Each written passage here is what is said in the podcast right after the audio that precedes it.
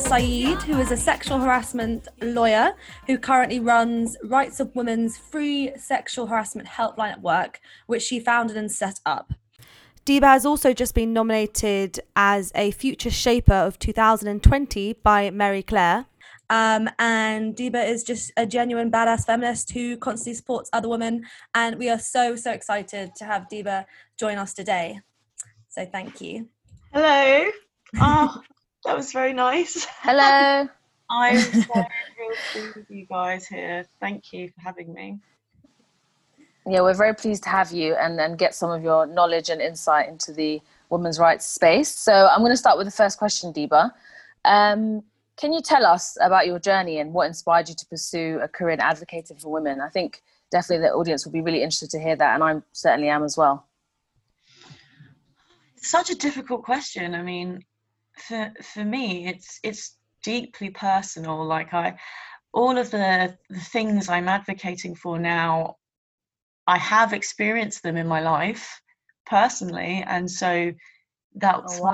why work is so cathartic and powerful to me. It's not just something i fell into. It's something i've been growing into my entire life.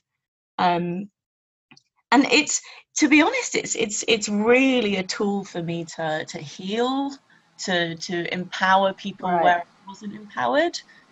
Um and i just find it incredibly um i don't know you know like i just feel very lucky that i have figured out what i'm supposed to do on this planet. And once right. you kind of I mean, once you kind of figure out what that is, it just makes life incredibly more simple because I know what I'm supposed to do every day. I know what I care about and I know mm. what makes sense to me and and how I want things to be different in the future. And it becomes your life, you know, like you guys are activists, you know, like it's not it's not a job. It's mm it's an everyday every moment you're pushing you're pushing for for more for change for for action for results you know it's kind of like how i live my life really to be honest.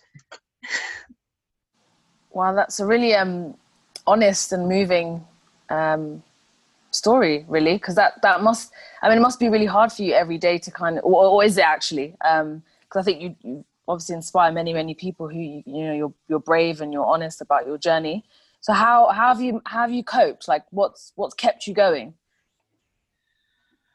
i think what's kept me going is um so i mean when, when we talk to the women on the advice line every conversation is like incredibly powerful you know like you've really got women who are bearing their absolute souls to you and you know, I don't know their name and they don't know my name, but we're having this beautiful connection in that moment. And I hope that they feel so they feel heard and listened to. And as soon as you just have one of those conversations, you're just like, I think I think when you when you start recognizing the patterns in the call and you start hearing the same call over and over again, and you start realizing how this is these are systematic problems you know these aren't mm. every woman is just mm. experiencing it through her own eyes and through her own situation and through whatever specific vulnerabilities she has but when you start kind of sensing the pattern and, and what's going on and you start understanding the systemic problems and the issues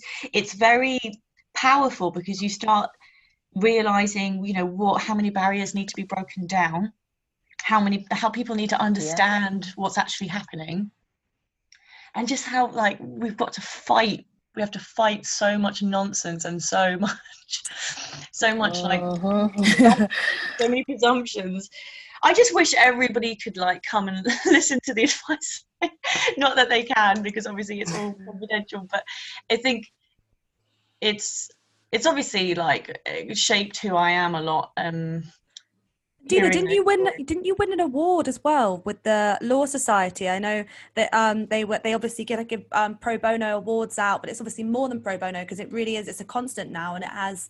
And whilst it is free, it's one of the incredible um, sources that are available to women to equal out the equality in yeah. your place of work. Oh yeah, like the fact that this is all pro bono is mad. You know, like this yeah. should be stuff that the government is giving people. Um, I think all you know, like legal aid and all of that is stuff that you know the state should be providing. Um, but no, it's just fall into the charity sector to be, to you know, to kind of to to help people get access to their legal rights. You know, it shouldn't be that way where, um, no. you know, if you can't afford legal advice, sorry, you have to go to a charity um, but that's that's the situation we're in and yeah you're right you know we, we've been recognized for the work we're doing because it's astounding that it wasn't there before when the problem is so massive mm-hmm. and the demand for our services yeah. so high that you kind of it kind of you know when we first started i was a bit like oh are people going to call us? You know have we been have we been exaggerating this? And then you kind of get the influx of calls and you realize like wow we're not even scratching the surface of what we need to be doing. Um, and we're just a little like tiny charity a band of female you know employment lawyers trying to give this free support. Um, when really the entire system has to change. Yeah. Um, yeah that's incredible because it really is that what we do at um, Women for Wanawake, what we're trying to do is really um, focus on because part of it is education, isn't it? And you talk about system change, but it's also like cultural change. There are many men who sit on the top of like they're in the corporate boards, they're your manager, they're your boss, and they just don't understand what sexual harassment is, and they may use that as that kind of ignorance as an excuse and as that as as protection against not being then held to account for it. And I find that really frustrating because it's just I think boys, young boys and girls need to understand what is sexual harassment. Yeah. Yeah, yeah it's massive, totally. Like I, I don't mean you know, like you know, sexual harassers don't identify as being sexual harassers, do they? They don't recognize their behaviour, or otherwise, why would they do it? That's some of the. Mm-hmm. I mean, that's some of it. But then I, I actually do speak to a lot of women who are experiencing abuse from somebody who is quite manipulative and um, they are certainly exploiting their position of power. And they obviously get a kick out of it, you know, they get a kick out of mm-hmm. um, being able to do that to somebody who can't fight back, to be able to exert that power and that control. And and that's why, you know, that's why sexual harassment is a type of violence against women, which people sort of struggle to understand. Yeah. They think, oh, it's just a guy having a crack and just you know, mm. her and what's the problem with that? And a bit of a, I think the thing with sexual harassment is there is this constant kind of um, obsession with the grey area. You know, like sexual harassment mm. is, it's all about interpretation and it depends on like your attitude and if you want to interpret it as harassment and i think that's the kind of problem that we're still kind of fighting against and you know banging our head against a brick wall that you know what's the kind of problem and and i think what we see on the advice line though is probably you know the women aren't calling us about those kind of gray area you know things they're calling us mm. because mm. they have you know for example they've turned down a sexual advance from their manager and now their manager is punishing them for that. They are they've removed them from that project. They've taken them out of that meeting. They've um, you know they've put they've put them on a redundancy pro- process. They've put them on a performance review. You know they're they're really kind of wreaking havoc mm. on their lives because they feel sexually rejected. Mm. And that's when you need yeah. employment law advice because you're like, this isn't just me, I've turned down some guy and, you know, he's a bit upset about it. This is somebody who's now mm-hmm. trying to ruin my life because of this. Um, and I think, um, yeah. I'm sorry to interrupt you again, Deeba. I think because the internet is a bit laggy. Um, but for me, I think um, sexual harassment is so normalized in, in terms of like uh, you know what you're saying about perception and what we see as like sexual harassment and what it actually is i think for me personally um, and maybe this is my ignorance but it's it's been i've seen sexual harassment to be quite blatant so like rape or someone like actually touching you whatever but even what people say which i've discovered now obviously in, in the work that we're doing is it, it can be so subtle but it's so mm. normalized. You see it in music videos, you see it, you know, as you said, friends, people say things to you and you're like, oh, well, that's my friend, so that's fine. And, mm. but, and that's what I think stops people from coming forward. Um, and as Nina was saying in the, in the beginning, you know, as as women and girls and, and boys, we need to be taught from an early age uh, what sexual harassment is across the board, and yeah. it's not an interpretation; it is what it is. You know what I mean? And you shouldn't just because someone's your friend or or your partner that you should allow such behavior if it's not welcomed, it shouldn't happen. And I think that's yeah. the difference. I think as well, like I, what I would say about is that there's so much male entitlement, like mm. that men have the right to be sexual with women, mm-hmm. and they don't appreciate yeah. That a woman doesn't want to be sexualized when she's at work. She wants to be a professional. She wants to do her job. She wants to be respected. She doesn't want to be hit on, and she doesn't want to be commented on her appearance and like we're really disrespecting a woman when she's doing something professional and we're mm. reducing her to a yeah. object you know actually Deeba, I've got a question that we actually didn't previously have, but I was like, because we, I recently had a chat with my family actually and my cousins about um, WAP.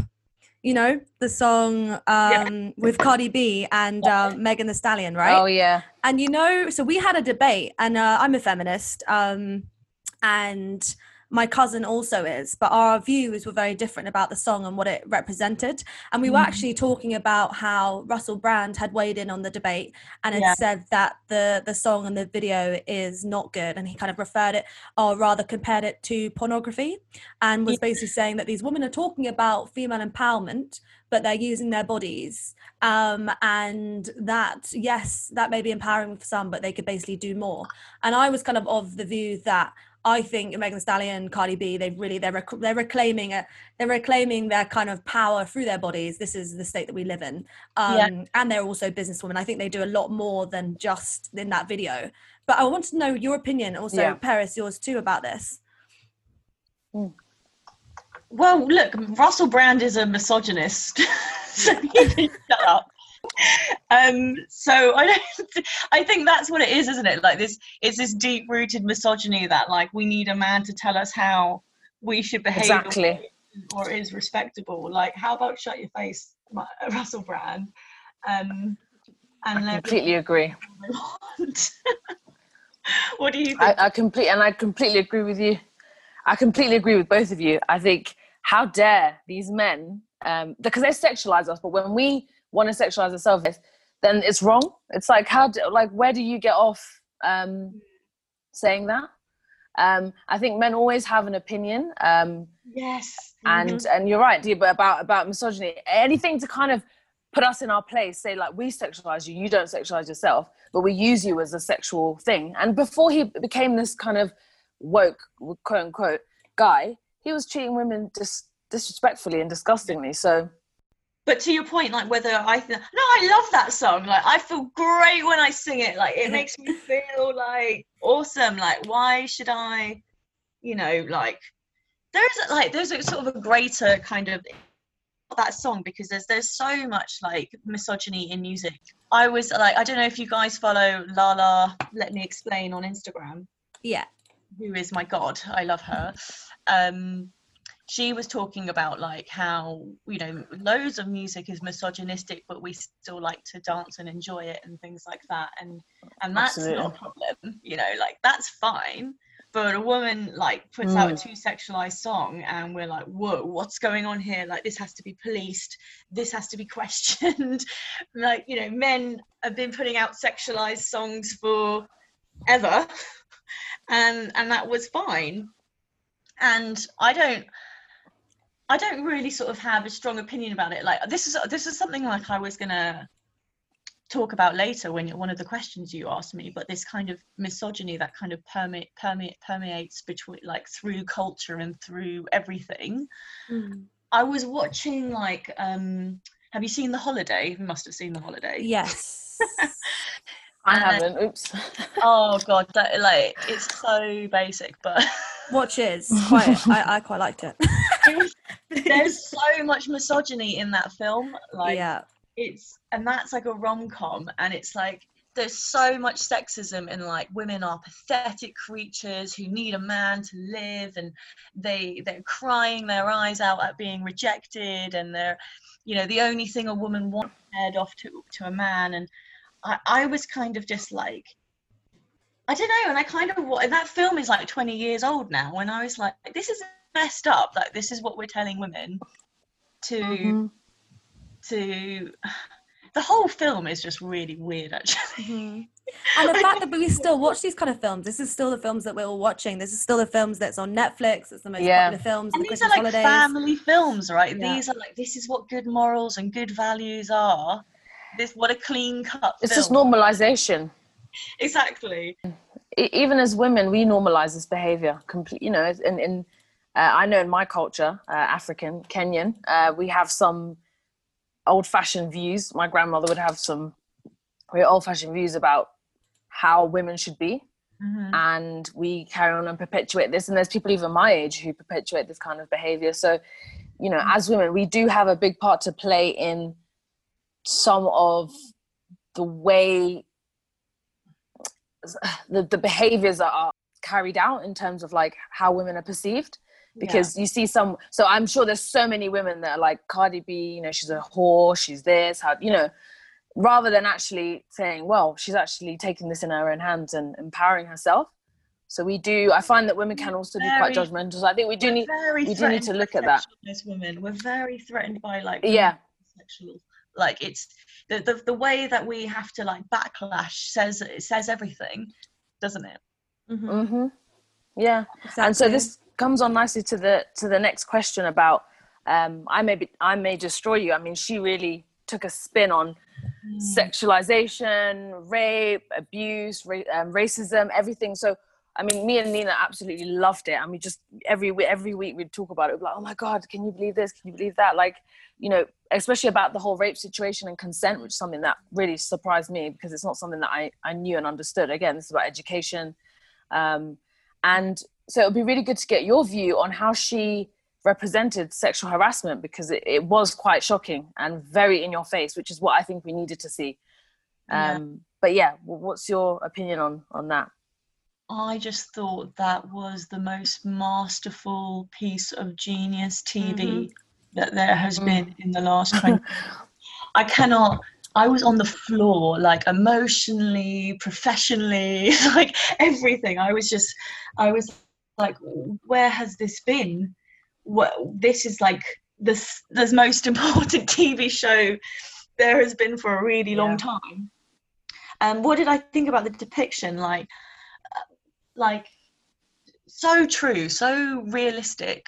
Oh god the way she covers everything i can't, I can't stop like i like gushing about it but like i think i was just like i was like I was t- texting everyone I know, just being like, "This is it. This is what everybody needs to see." And what did I think? I thought I thought particularly like the rape, this the thing about the you know the guy taking off the condom, like the the rape. Yeah. series of stories on my Instagram about it, and like um, how people just had no idea that was rape and they wouldn't mm. associate mm. that as rape. Um, but so many women had, like, I asked if the women had ever experienced this before, and it broke my heart how many women had said, yes, a guy had done this to her. Like, it's shocking that we don't talk about this stuff more because there will be yeah. you know, all of those women probably have never told anyone or they've you know told very few people about it. And there isn't really a safe space where we can all just kind of be like yes this happened to me too. And literally me too. And, and yeah. and she and she you know Michaela Coel like she literally created that space where people could talk about this. And i think there was a really kind of healing experience for a lot of women to kind of just acknowledge like yes this happened to me and it was deeply fucked up um, a journalist that um, is really supportive of our work, Sophie Wilkinson. Um, she wrote this really good piece on this. Go on her Instagram and, and read it. Like it was um, incredible that they're just like this is uh, this has been happening for a long time, and I just can't believe that it wasn't yeah. discussed. And it's this goes back to education because um, a lot of guys think taking a condom off in, condom off in the middle of sex isn't rape. Like, and, wh- and where do they get these yeah. ideas from? Like, they need to be. Do they? Do they really need to be sat down and told it? Like, I guess they do. I, we're yeah. doing that education. It needs to be like, oh, by the way, um, you know. you know like there's a certain amount of like trust and consent when you're having sex with someone yeah the, the violation of that if you do this it has to be explained i guess. And it's it's shocking but i guess i think a lot of abuse happens in relationships doesn't it? And people because you, you assume again this is my boyfriend uh, so therefore or my husband so therefore it's not rape. Exactly. it, oh, you know and that's what we're seeing now. There's a lot of domestic violence now so i think it's also explaining even in a relationship whether you've been together 20 years or five minutes it, it's still you can't be doing those things without consent and that's why the show is so genius because she just touches on all of those issues you know like when it happens to her she's kind of you know she doesn't know the guy very well and then she goes on to carry on dating him it's so clever mm-hmm. it, yeah it's such a clever show because she's she's touching on all these kind of social taboos and these these myths around what rape is and you know oh you wouldn't date someone that's raped you and you wouldn't um you know, like, oh, I just, oh, I can't, like, also, give her. the fact that, yeah, that she was essentially like she was date raped and she blacked out, and that kind of the flat, the way she kind of created this whole character development and the flashbacks as well. I found that so, and I'm sure you both did as well, like just so so emotional because mm-hmm. there, are, I've got friends who've had similar things happen to them, and it must have been very very hard to watch for people who have had very similar things happen to them. Yeah. And I, I feel like Michaela Coel, what she does so well is she it's it's nice to know not nice but it's, it's good to know that that this can be told and that you have shared experiences with other with other women and that these these things are being broken down and they're being addressed um i think dave Deeba you said before that you're telling all your friends and stuff to watch it um and so was i i was just saying like just everyone's got to watch it brothers boyfriends yeah. like especially the men in your life because for one week of course we've got to do some unlearning as well but um, a lot of men have lots and lots of unlearning to do mm-hmm. like, it was just I felt like I was watching a finally an actual sex education like lesson which I've like never had in my life yeah. I feel like we still get taught just how to put a condom on a banana um, and apparently yeah. still being taught in UK schools today. Um, there was a podcast oh, with oh, um, it's like adulting podcast, but there was this young activist called Maxine. She's called Looking for Mother Max on Instagram, and she said that yeah, this is still happening. She's 18, and I thought we had a lot of faith in like the younger generation, but the fact that this is still happening, it just shows that like. So why it's so important, Deeba, like the work that you do. It's just so important that this is going on because it's crazy like it's like consent the fundamental basis of sex is not acknowledged in sex education. And like and in, in a world where violence against women is endemic you know and we still yeah. haven't made the link of like there is a fundamental misunderstanding of consent. It's yeah it's mind boggling isn't it um, and so, Deeba, we have another question for you. Um, so, as you know, this is also about this is obviously about still sexual harassment, but maybe going one step further. I'm sorry if this is triggering for anyone, but um, we're going to leave some helpful resources at the end of the podcast in the show notes. But um, because obviously we know the government have been very misleading on what the f is going on right now. Um so like allowing kind of families to make plans for christmas telling us obviously we're in tier two. And of course we are in tier four now because there is a mutation of this virus. But i think it's just more about the inconsistency and like lack of foresight. Um but how would you say that now now that we are in tier four which is basically a lockdown how would you say from the work that you do and insight you have into this uh, how will this impact vulnerable women who are potentially living with partners mm. um mm. you know like the rise in domestic violence um do you have anything that you have like words of advice or any views around this that you know from kind of an insider perspective what's going on yeah, I mean, like this is now the third lockdown, and this the government still hasn't made specific provision for this. You know, like we saw it immediately in the first lockdown, the the rise in violence against women. It was instant, um, and they still haven't made proper provision for entering another lockdown and giving domestic abuse services more support because you know domestic abuse like christmas is their busy time anyway and now we're in tier four like it's just mad to me that this i mean it just goes to show like it's not seen as a fundamental part of a functioning society and economy that you you respected and understood the issue, which is a matter of life and death, by the way, you know, a matter of mm-hmm. life and death, then you would totally this, the urgency that it is. You, it is as fundamental as healthcare is. We are talking about women dying.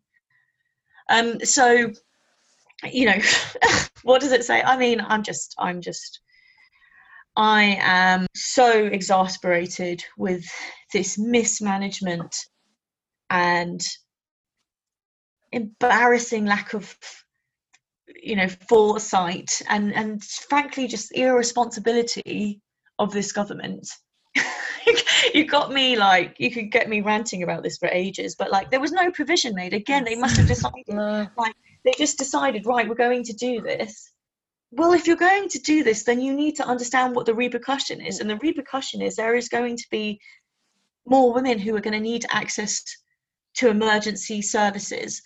Um, so you, as much as you give, you know, the NHS and things more, more um, resources, then you must do the exact same thing to this because this is the consequence of going into a lockdown. There will be women who are cut off from yeah.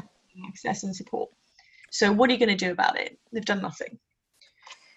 So there you go. Yeah. No, thank um, you. That really answered the question. I, I, just wanted to like kind of shine light on that. Really angry. You know, yeah. but we need to. We need to shine light on the fact that there's going to be women locked away with abusive partners right now, and we do need to raise awareness uh-huh. about that and, and and empower or let women know that there are like services out there, like like what you're doing, Deeba, with the sexual harassment helpline. There are like there are equivalents to that, but in the home. It's like with those services, they are just like at max. They're at max capacity. Like you can mm. call them, they might not pick up because they're at max capacity like that's that's the thing isn't it? Like i think the government's just had this attitude yeah. of like just call the helpline and anyone working in the sector is like we're on our knees. Like we cannot we could barely keep yeah. up before and now you want to just give us more. Like ugh. anyway. Yeah. So i actually um wrote to my local mp last week um on a number of issues. And one of the things i excuse me asked him was about um, domestic violence and sorry domestic abuse and what the my local council are doing to help women um, mm. who are going through this and men and so he responded back to me saying um, on domestic abuse domestic abuse is an appalling crime and anyone who endures it needs our support and protection that is why I, I hope you are reassured to know that the government continues to support domestic abuse charities during this difficult year. Mm. And in November, we announced 11 million in funding for rape and domestic abuse support charities, and 7 million for innovative programs to stop domestic violence. Sorry, stop domestic abuse happening in the first place. We are passing the domestic abuse bill through Parliament at the moment, and this will help us to tackle domestic abuse more effectively and protect those who are victims. So, uh, in practice, what we're not really seeing it just funneling money into what Okay, so, so he wasn't able to give me a clear. Money, first of all, that money is not all going to domestic abuse work. Okay, that's just like a lump yep. sum. Yep. is only a t- like only a fraction of that money is actually going into domestic abuse services. Oh, so by the way, 11 million pounds is a drop in the ocean, uh, a drop in the ocean. So mm-hmm. you know, and then and then what I would say that this, I mean, a lot of people don't know about this, but the government has well, the government has what is known as a violence against women strategy, okay? And now, with everything that's mm-hmm. happening, all this kind of attention on domestic abuse and the domestic abuse bill, what they want to kind of do is remove domestic abuse from their violence against women strategy and turn it into its own domestic abuse strategy. And what they want to do, the kind of purpose behind that is to G- de de-gender domestic abuse because they want to talk about abuse happening to men and they kind of want right. to roll back on the idea that you know that women's organizations have been fighting for fighting for for, for domestic abuse to be recognized as a gender-based violence issue um, they mm-hmm. kind of they want to remove it out of the violence against women strategy and have its own strategy which is a disaster a disaster though it will completely roll back all the work that's been done to to to make people recognize why women are so specifically vulnerable to domestic abuse because of some kind of culture war um, which doesn't recognize um, domestic abuse against men enough really worrying. It is turning into a cultural war, and it's less. It's more about politics rather than actually people's lives at the moment. That's how how I see it anyway. Yeah, completely. It's completely ideology gender based. It's mad, but they're pushing it so much. Um, Truss's uh, comments were really interesting. Well, they were they were ridiculous, but they were really interesting in the sense that the you know she was saying that like Black Lives Matter had, had was like fashionable and all of this stuff, whereas oh anybody working in the sector knows fully anyone working look you, anyone working in inequalities and indiscrimination or harassment or violence will tell you that all of these issues are intersectional. They all play into each other. Um, and that's not being recognized enough. And and the idea that the government kind of want to separate these things out goes against all the data and the evidence and the uh, I don't know what to do, Nina. Parents, yeah. I don't know what to do. What can you say apart from be on the front line and say this isn't how it is? But you know, it's an ideological it's an ideological thing that they want they want to pursue this. You know, it's it's all yeah how they interpret the world and but for me my my issue is even with this answer that i got which um i'm not mm. impressed by from the mp um it's like that doesn't tell me anything. Like yeah so you've got 11 million so what are you going to do with that? So i feel like they need to be actually speaking to people like yourself people who are actually doing this work frontline and and get tangible um, solutions rather than just saying we've got this money to do this. I feel like that's what's missing because this is why we're still so behind in terms of what the government are doing, not uh, work like yourself and other charities that are helping, you know, helping women. Um, I think it's just a lack of um, coalition with charities um, who are actually on the front line. I think this is the biggest problem for me personally. Um, they just don't have a clue. Basically. Yeah, the government so, does talk to the sector. I mean, the, the, the, the government, uh, you know, there is communication, but they just don't they don't listen like they don't no they you know and that's, that's why we are. is just like and you know it's like yes you've been given your opportunity to speak but it doesn't mean we're going to do it. Um yeah. and that's the thing isn't it? Like yeah. Okay so on the next question which is another big one uh, so sorry Deeba um so how big of an impact would you say the me too movement has made um, to responding to sexual harassment against women? And what's your opinion on the backlash that is received? Because obviously, the Me Too movement is a very important and powerful movement, but it has received a lot of backlash from, you know, many many people, uh, including some women. So, what's your opinion on on that? Um, people ask me this a lot. Um, actually, this question. Mm. I think I think like the main thing I, I could say like my kind of usual answer, but I want to just sort of explain something a bit different, I guess, in this time is just like the sexual harassment work I do now has had its roots, you know, from the 80s. The idea that, like, I'm not saying you guys think this, but I think some people think this that, oh, sexual harassment's like new and suddenly an issue. Whereas, like, papers were being published on this in the 80s, you know, there were a whole body of academic work was done uh, new laws. You know, all the laws we have about sexual harassment come from that time.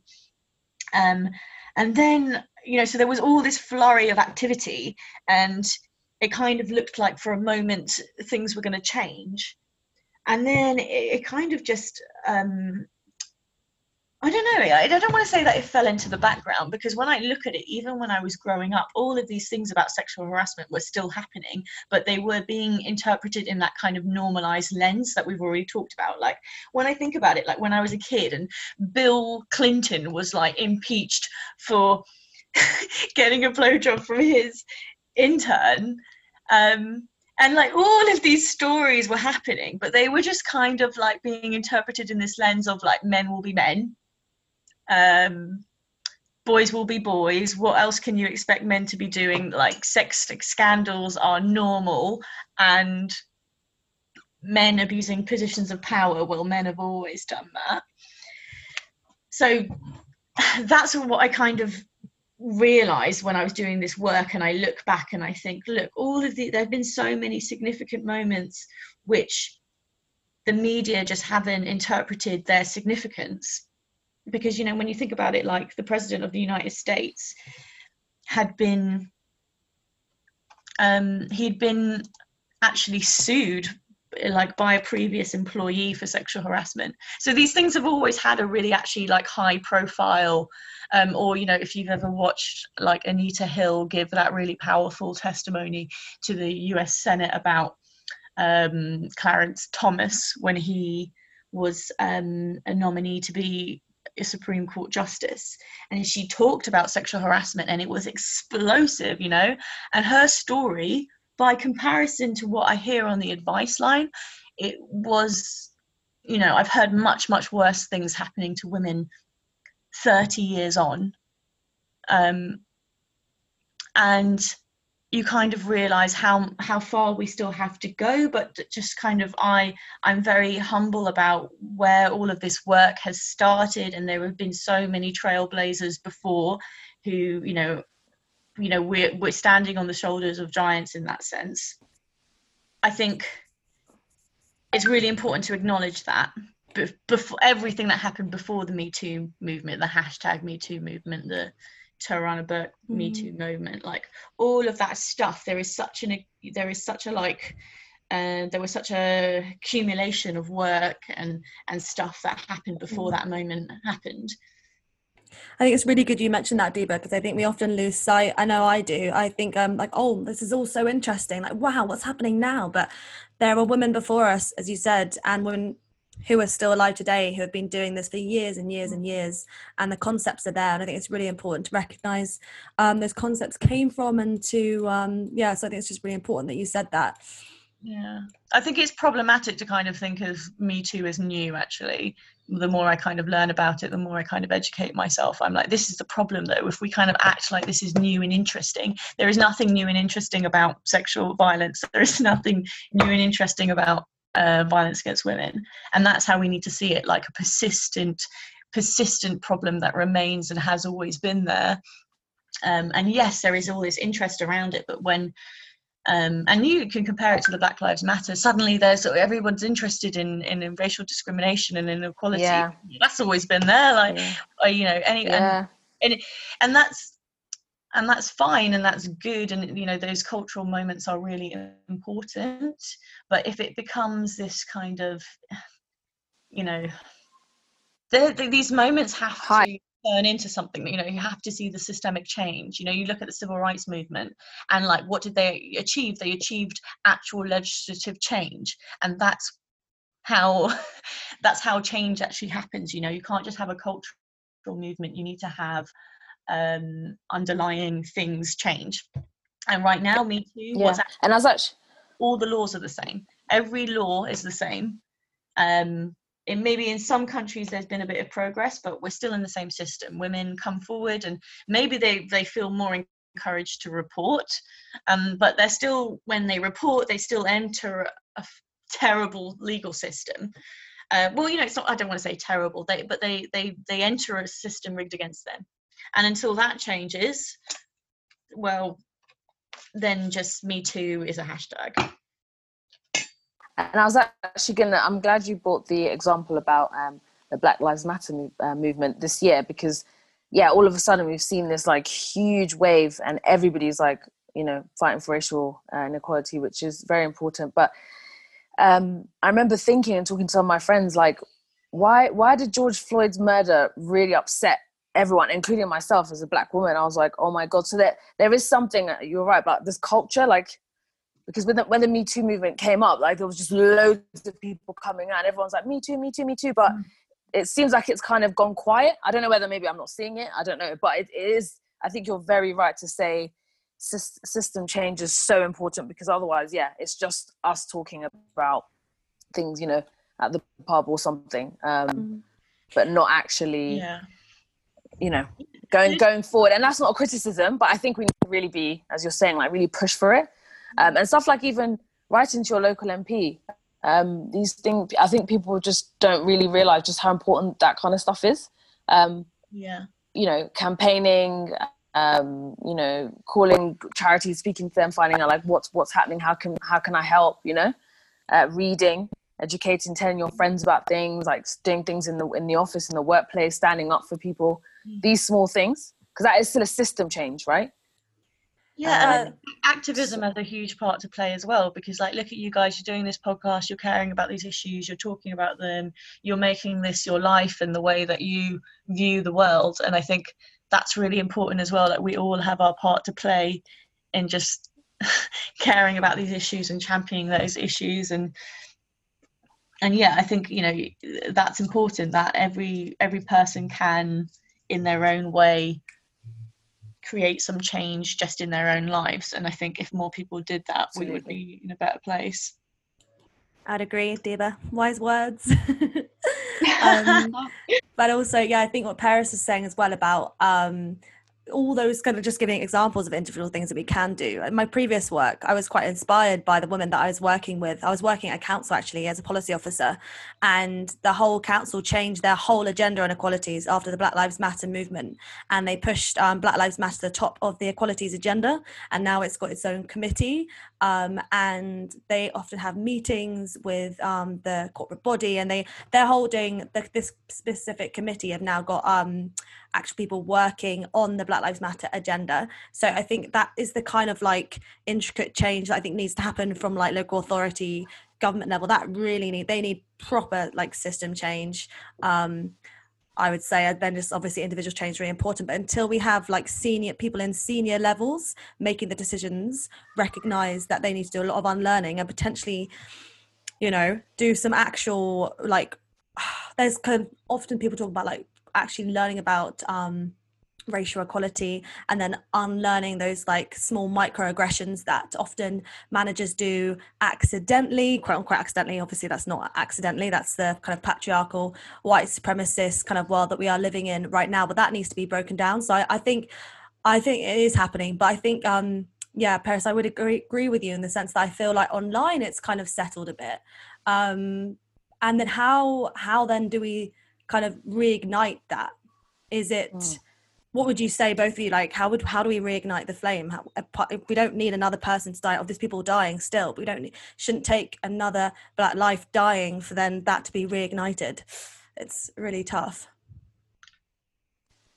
Yeah, um, I, I don't know. It depends if you you see success as like a flurry of activity online or not. Um, I think you know that it, it's impossible to kind the way that we have rolling news and the way that we're like um constantly on to the next thing just means that like you're probably not going to have like coverage non-stop. I think that's the kind of nature of the world we're in that we kind of pick up issues and we drop them and we get excited about things and then we get bored of them. And i think um that's fine and that's probably the way things are going to be. Um but I don't I don't think the like certainly the issue of Me Too for me hasn't hasn't stopped because we are now delivering this service. We are delivering a service that just didn't exist before. And every time a woman calls us, we're making a change. We're making we're making one less woman feel uh, less alone and more empowered. And my dream would be for the advice line to be open 24 hours a day seven days a week. So there would be enough provision for every single woman who needs it and they can come straight to us for free you know? You just you can come for you know for free legal advice like it's amazing. Legal advice is difficult to get it's expensive. We mm-hmm. we are there. So for me when i look at that that is huge. That's that's enormous that there's a service like there was you know women are always messaging me and saying i wish this had happened you know i wish you had been there a few years ago when i was going through this. And now we can be like look we can be here for you when it is happening. And that is just like you know that's just fighting fires really. That's just fighting. That's not mm. it's it's it's giving a frontline support service, which is is vital for helping the people who are actually in that situation. But we have, you know, we are doing work on changing policy and changing legislation so that we're getting to the root causes of all of these issues. And I am forever grateful for the Me Too movement because had that not happened, I wouldn't be doing what I'm doing. Um, and I know how important what we're doing is every single day. So in terms, you know, as to the backlash, well, that is that is the patriarchy. that is the patriarchy yeah. that we are fighting every day, and we we continue to fight it. And you know, just and looking as well as you know the sort of everything that happened this summer with the Black Lives Matter movement. Like my dream would be to kind of make people understand how these two issues are together. like yeah. black women are sex they're, they're more vulnerable to sexual harassment. Like that's what people need to understand. Uh, women of color are hypersexualized. Um, and it's wrong that we're kind of separating these movements we need to understand them all together and i think society hasn't quite clicked onto that yet yeah i think it's people understanding their privilege um, so whether it's a man uh, to understand the privilege that they have uh, about, over women in the society that we currently live in. Um, and then white people understanding their privilege against black people in the current society we live in. Obviously they're not more privileged neither of these groups to, to the other.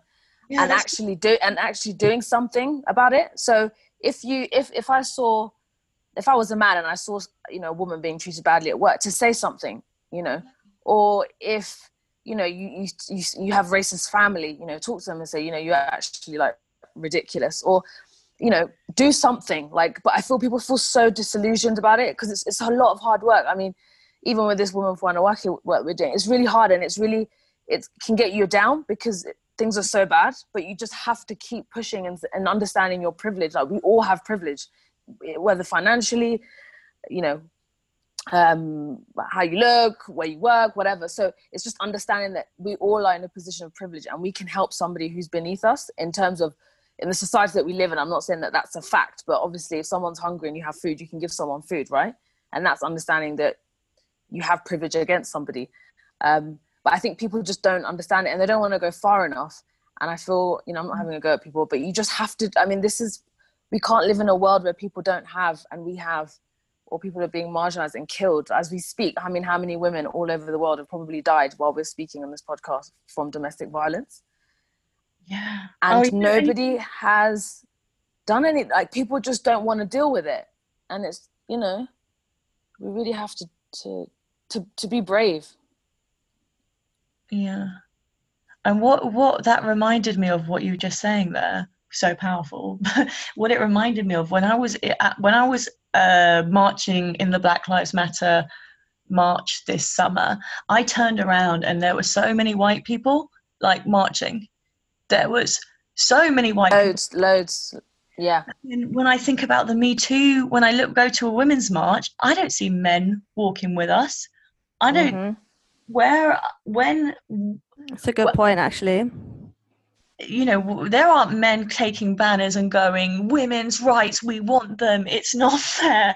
You know like and that's the issue isn't it? Like women's rights is yeah. still our problem whereas people in the black like what's i think what was really significant about the marches this summer was it was a lot of white people who were like no we're we're done with the racial inequality. Exactly yeah. And, and it was beautiful yeah, that's kind of when the game felt like it was changing, mm-hmm. right? Like, well, exactly. whoa, this is different. White people. Yeah. I exactly, think it's also and it's generational as well. I think, like, mm. um, so like me, um, then speaking to my mum about what microaggressions aggressions are after like doing a lot of research online, and also having worked for a council, like understanding what those are from people that have experienced them, colleagues, and then explaining to my family what those are, and them not actually computing or understanding that that of what it means. So I think um, you were both saying before, like how important it is to just not be afraid of having those conversations. Yes, we're going to get things wrong, but we all get things wrong. But we all have empathy within us. I do believe strongly that all people have the ability to empathize. It's just sometimes that's locked away for longer for others because more things get in the way. But really, I think we need to like delve back into that kind of understanding of empathy and also just, yeah. I think, because like with me and Peris, like the reason why we started our organization was because we want to make it intersectional and to, to join both of our cultures together, both different perspectives, but also um, recognizing each other's privileges, especially myself and um, kind of what um what you can how you can help each other how can you can platform each other. And also um i do believe that more white women especially need to step aside and know when when to say when to kind of just understand that it's not your place maybe to say to talk about something whereas someone else's best place to talk about that and that can be really really hard to do. And i know i'm probably maybe not even doing it right now by talking over you both potentially but like it's something that is a challenge. But this i think the black lives matter movement has brought that again to the to shone a light on it. And i i feel quite positive in the direction that we're going in hopefully. Yeah. Yeah, yeah i agree. And i think um you know in, in terms of women's rights if you know we need so the men that we know who who excuse me who, who are like they support us blah blah blah you know the managers we need to be like you need to hire more women. You know we need we also in the workplace so as much as we say we need to hire more black people and have them in positions of power we need to be saying well why are there not many women making decisions? Because then how are we going to ever make change if we're never there? So i think it's exactly. actually um so so yeah so i think it's good what you what you've both said and i think um, I think it's really poignant what you said about yeah we don't see men on our marches, but I know so many men who are like so pro women. So where are they? In fact, next time I'm going to call them and ask them to come. Come to the fucking march. like, yeah. So you just stop. You were willing to do that for Black Lives Matter. You you care about equality. Like understand how we, you know you know don't just assume because this is the thing people assume that women it can't change. They think they're wedded to an idea of like you know you you i think people really do have this kind of it depends on how you view the world. I think some people really do believe that you're never going to stop harassment and you're never going to stop rape and you're never going to stop these things because they are human nature.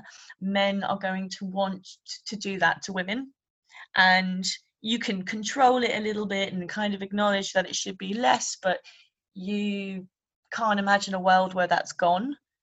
And if you kind of subscribe to that worldview then you you feel like what women are doing eh, so i feel like this is the backlash to the work i'm doing which is that some people are just like well harassment is kind of inevitable. You're never going to this is the same with street harassment and public sexual harassment as well. Like people feel like it's futile because ridiculous. And it, that's the kind of issue that's what we need to persuade people of like we're we're offering a world that can happen. Um if you want it to happen you know if you believe it doesn't have to be this way then then come join us. But i think lots of people don't because i mean when i you know I think about my own work and i just think well people have lots of people have said to me well you're never going to stop women you're never going to stop men hitting on women like that's the natural order um and if you you you want to fight that, then you want to disturb the natural order of the planet, you know? Um, that's that's so you're angry. changing the world though, Deeba, because that's what it is. That's what it's about. It's about literally sacri- not sac, but using your time to make change, and that's exactly what you're doing with the helpline. Like when yeah. you created this helpline, I had no idea that there wasn't already one. I knew that there was legal aid cut, but I thought there must be some kind of like government scheme, something in line for someone to call up if they've been specifically sexual, being sexually harassed. So the fact that that didn't even exist, you know, then now Shocking. it is now it does. So you've already changed you've already created um, a system change that hopefully more then people can follow suit. And mm. that's what's very exciting is that there are there is so much to do and it is being done as we can see as it is being done right now. Yeah but you know what? There should be a racial inequality helpline yeah there should be actually there isn't there's nothing we have women mm. calling us saying i've been discriminated against um, uh, because i'm black or because i'm a person of color and there's mm. just nowhere to go um, and maybe yeah. some of it was sexualized but maybe a lot of it was racially motivated and there's still no helpline for that you know so yeah because the trade unions because it was the trade unions previously that you would go to something like that but a lot of people aren't part of the trade union right so it's no. quite like it's also political territory that isn't really um told about enough. Like I didn't know the GMB or these different unions existed until my dad was part of it. But I mean, they're not spoken about. So I think um, if there was a racial equality helpline, how would that be then linked to Um, would it be a similar format that you have, Deeba? Would it be kind of like be, there should be free legal advice for all harassment and discrimination? Like we are doing a specific type of harassment, which is sexual harassment, but our work often crosses into racial discrimination and racial harassment and yeah. disability and sexuality. All of these things interplay with each other. But I think a lot of people don't recognize that when they hear sexual harassment, they think it has to be. Um, it has to be obviously sexual is the assumption right? But so many women who are maybe they're a person of color or they are have a disability are experiencing this kind of uh, microaggressions or whatever that in in the workplace against them that is just again so normalized and they're just kind of they wouldn't recognize that i'm being harassed or i'm being discriminated against. Um, and I think that that is a significant, you know, thing that needs to be achieved out of the Black Lives Matter like movement. Mm. That there has to be free legal advice to to people who are experiencing racial discrimination. But the whole point of rights of women the charity was set up in the 70s to give women equality. And it was work you know we worked out right if women are going to have equality they're going to need to have access to legal advice. They're going to need to be able to enforce and assert their legal rights. And so many women can't do that for various reasons. Let's provide a service where they can which was you know how rights of women was born straight out of the women's liberation movement right? And we're in exactly the same situation. If we're going to get rid of racial discrimination um you know racially motivated murder all of this stuff um where is the provision to help people actually in that situation? Um yeah that's a good point actually. So hopefully some one of our well a listener will be inspired or will yeah, be inspired to do something cough. like that. yeah, exactly. I was like, how, we, do that? How do we exactly do this? so you, yeah, I think we need to, yeah, yeah, I think that's a really interesting. I'm very because I, it's, I'm even now like thinking, oh my god, yeah, that's true. Because I've had racial discrimination at work, and I continue to every single day. Mm-hmm. Um, but yeah, who do I tell? Other than my family, when I complain to them and stuff, and you know i don't have anyone to call. I don't i don't i don't um and it's and because it's so nuanced because i'm a woman as well so sometimes it's like am i being discriminated because i'm black or i'm a woman? What's worse that i'm a woman or i'm black? Sometimes it, it varies depending on the person but yeah I think. and then you're right, and it's the same thing, isn't it? It's like it's the same thing with sexual harassment. The reason there was no advice line is because yes, women would be sexually harassed, but they would just say, "Well, I can't do anything about it. Obviously, it's expected I'm going to just take this." And it's the same with racial discrimination and harassment. It's like, obviously, this is wrong, but I'm not going to sue my employer over it. You know, that's mad. and that's the same the same situation we were within in sexual harassment and now we're like saying no like here is the here are the tools you need to get justice. And where and we need the exact same thing for people who are experiencing racial discrimination as well. Like somebody needs to be providing the actual tools to hold those people to account and say this i'm not i'm not normalizing this. This isn't just my perception of the world and how i should experience the world.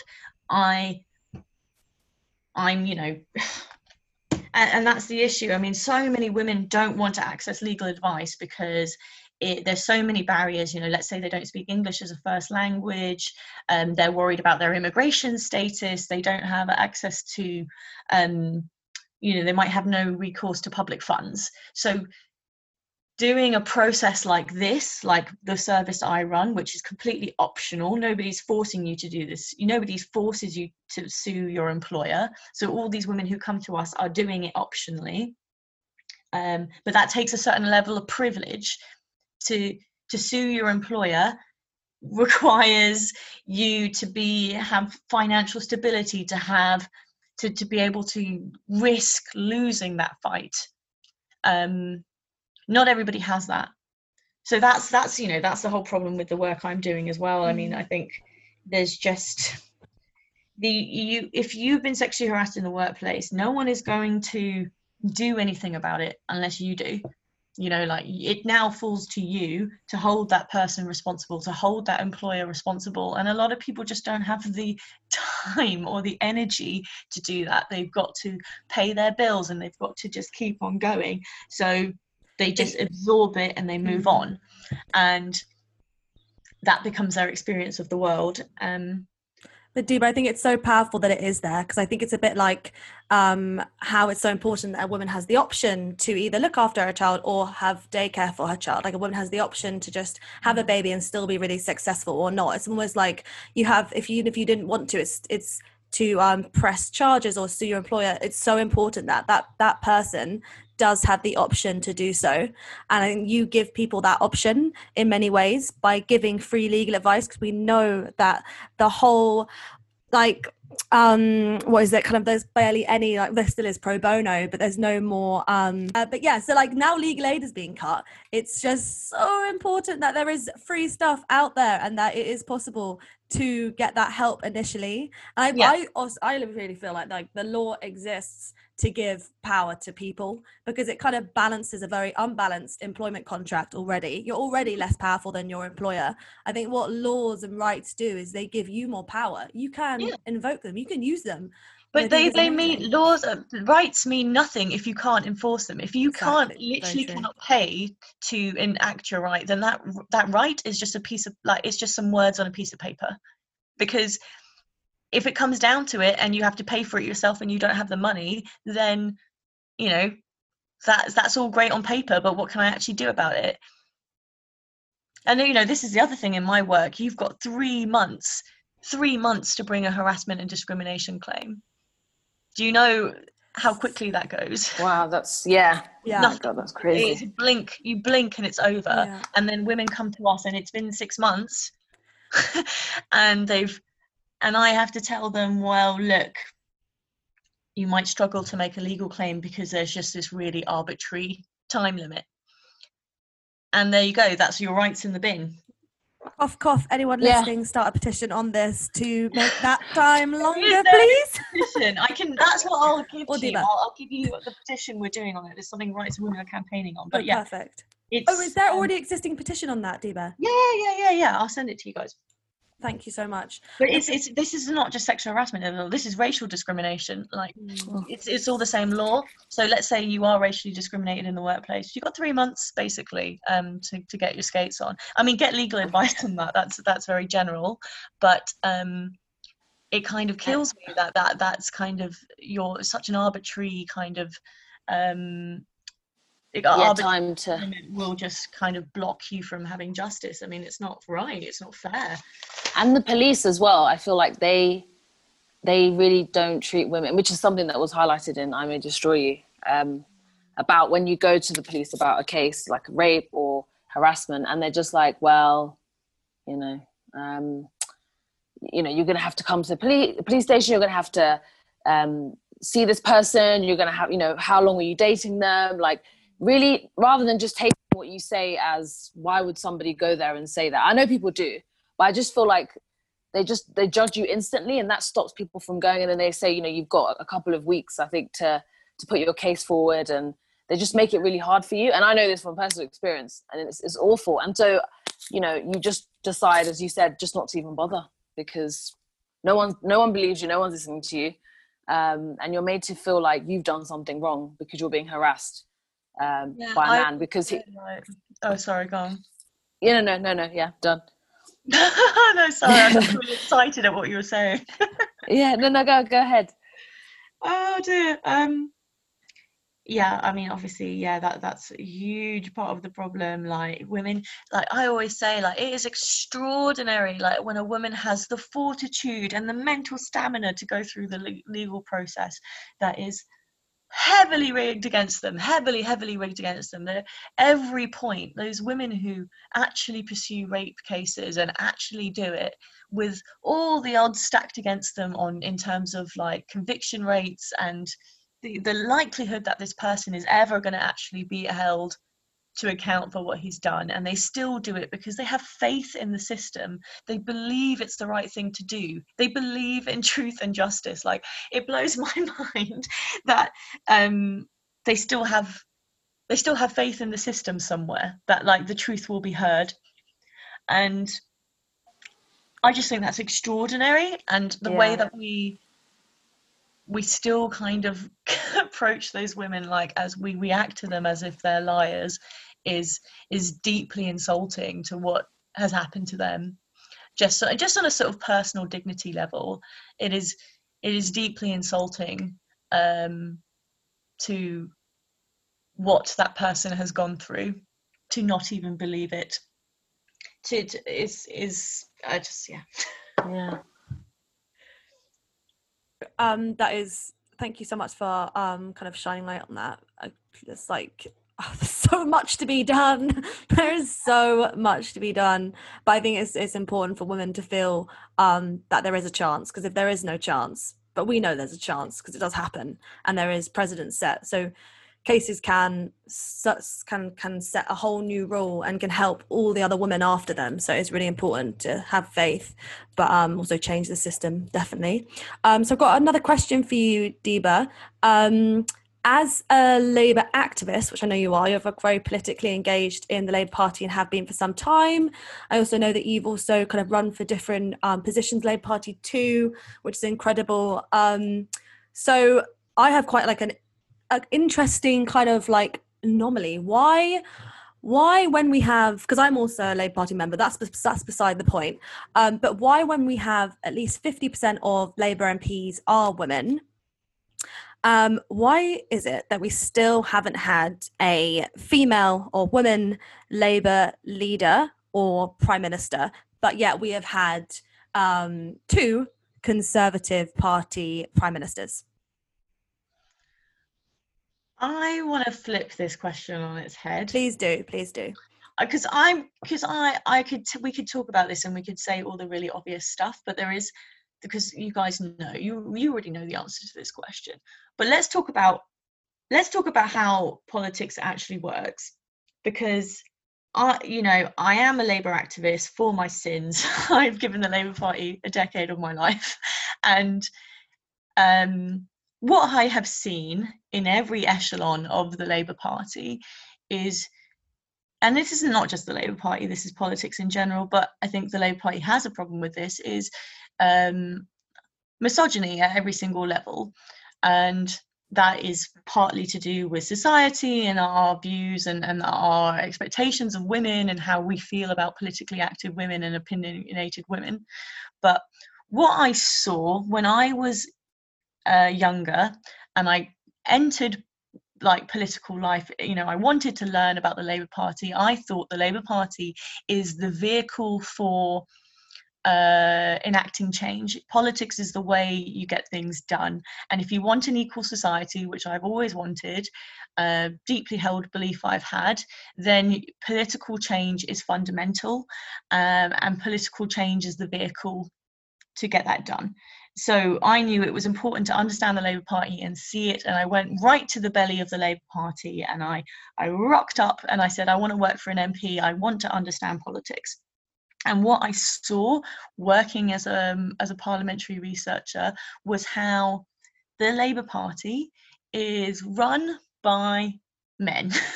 the Labour Party is run by nerdy, white, middle class men and it's not just the people who are elected but all of that internal machinery needs to change because that machinery and the way it's operated has you know a huge effect on what is seen as politically viable what is seen as politically strategic uh, politically valuable.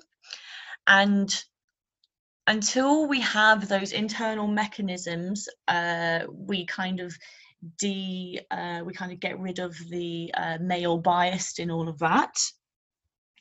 Then we're not going to see when women come forward, we're not going to see them as viable leaders. We're not going to see them as future prime ministers because if you have a back room of nerdy white men saying, "No, no, no, we need to have nerdy a nerdy white man," uh, that's the only thing that is seen as proper and uh, legitimate, then things are never going to change. And that's why I am passionate about women getting involved in politics and learning how politics works and being inside that internal party machinery, seeing it for what it is, understanding it, so that they are able to feel like they are in a position to govern because women need to understand all that stuff um, to feel in that position. And men assume that they have the authority on that that they have the ability to lead to understand politics. And we need more women kind of having that mentality as well because once so many because so many mps you know have have worked in parliament or in politics before they were in politics uh, before they got elected. And that was obviously really valuable for them a valuable experience for them becoming elected and we need more women to be in that position too. Does that make sense? Yeah no that's that's yeah i agree with you. I think we need more women putting themselves up and actually make be in the positions be in the positions of power be making the decisions be the ones yeah. voting on the domestic abuse bill be the ones voting on the equality legislation and not because i yeah. But then do you think you could in putting together labour party policy that's yeah. what i want i want to see women yeah putting together Labour Party policy because then the Labour Party will, if more women are kind of in the back room saying, no, this is what we need to talk about, this yeah. is what um, you need to be on the news talking about, saying that to Keir Starmer, saying that to the front bench, um, then you're going to see change in the Labour Party. You're going are you, to see are you seeing that change at all, Deeba? Because obviously I know you've been an activist for quite a while in the Labour Party. Are you, if you could expand upon if there has been change or if, yeah, are you more optimistic or pessimistic? What I saw when I was working in the shadow cabinet 10, nearly 10 years ago, uh, lots of like men did all the political strategizing men did all the policy decision making men did all of that and from what I hear with my friends who are still um, who are active in the Labour Party and uh, you know active in the leader's office and all of that, they're saying nothing's changed. It's still men have all the power and control in the decision making, and I think you know we have the Labour Party has this rule now, this kind of rule that we would a shadow cabinet must be gender balanced, but look, what I'm saying is we need to have that in the back room too. Gender balance needs to be all political advisors, it should be gender balanced. Because that's that's all the Labour Party as well. It shouldn't just be this public like, oh, we've got gender balance, so therefore, you know, tick, we've done feminism. Um, you yeah. haven't done feminism if really who has the who who has all the power and control. well, completely you know really what you're saying is you know women are there to be like you know decorative or kind of the illusion of of being equal but really who's making all the decisions? Hmm. completely. Absolutely. Um yeah a tangible a meaningful position that will facilitate change right? Systematic change. When i was um, politics women what the women did in politics was they did diary management, they did events, they did comms, but they did not do politics. They did not do policy. Yeah.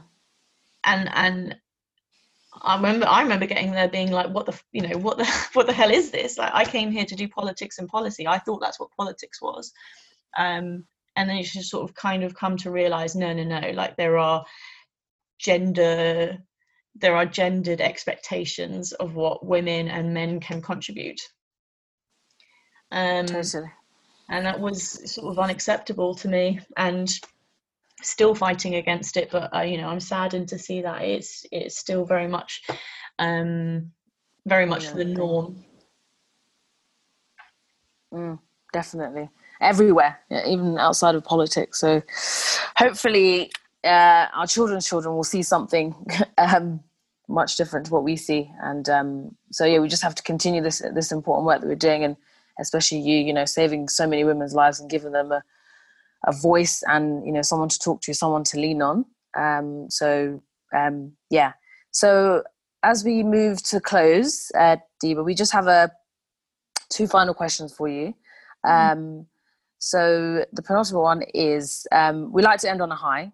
Mm. and we think um, we need this more than ever, particularly with tier four and tier five and tier 20 million, whatever. I feel like that's what we're going to get to. Lol. Makes me so sad.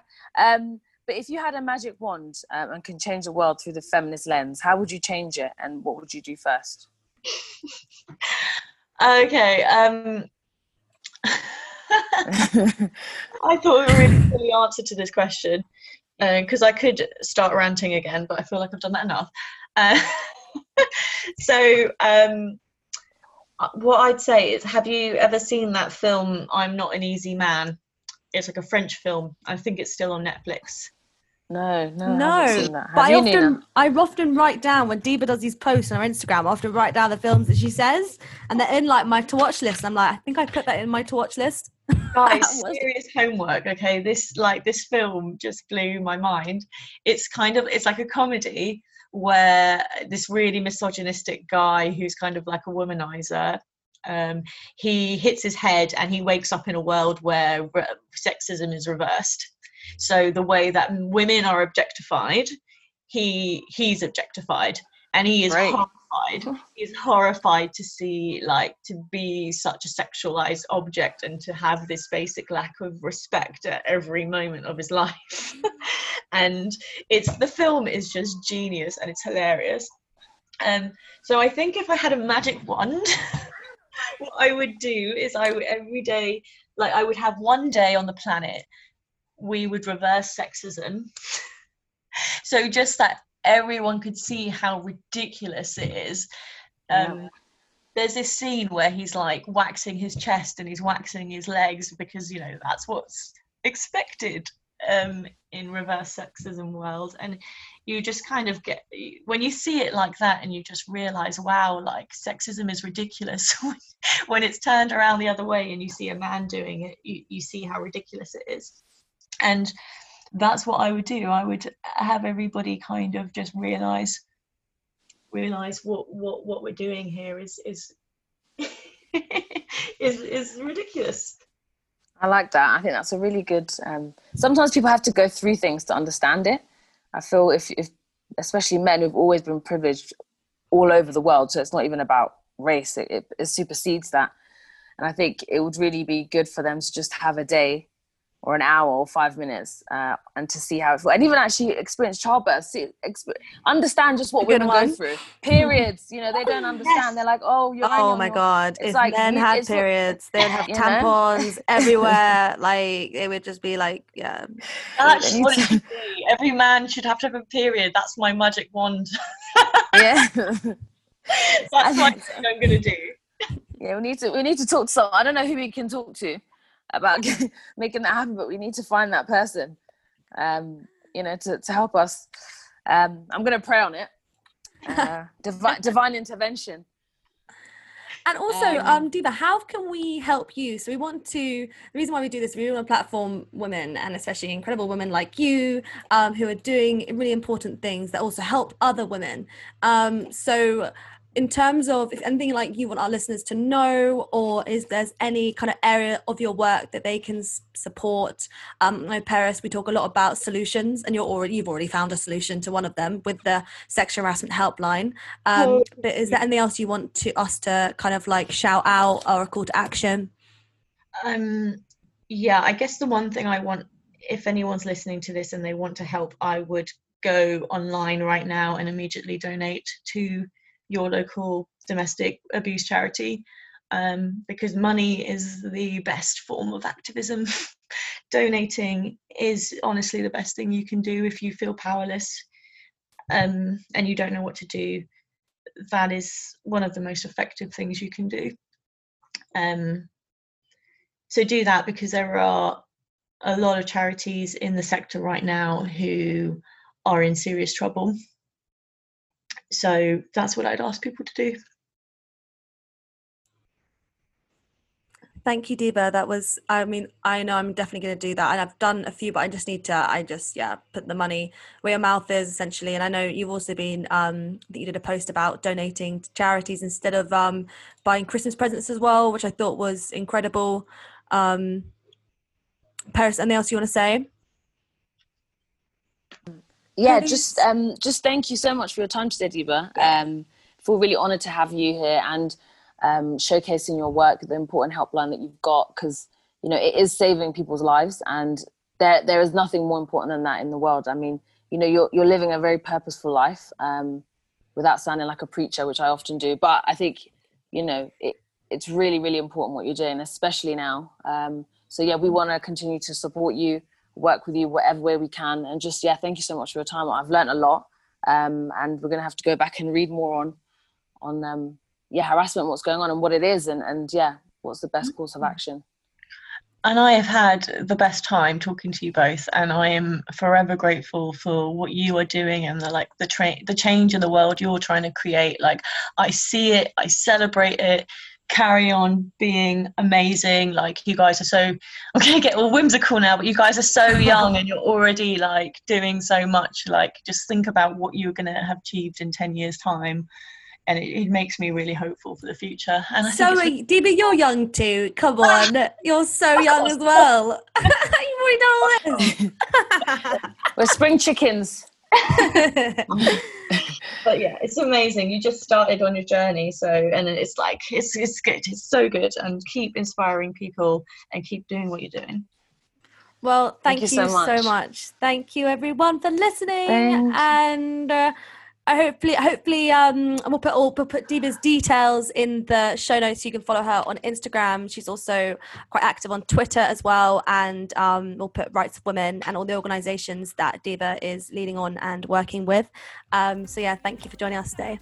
Thank you. Thank you. Take care. Bye. Bye.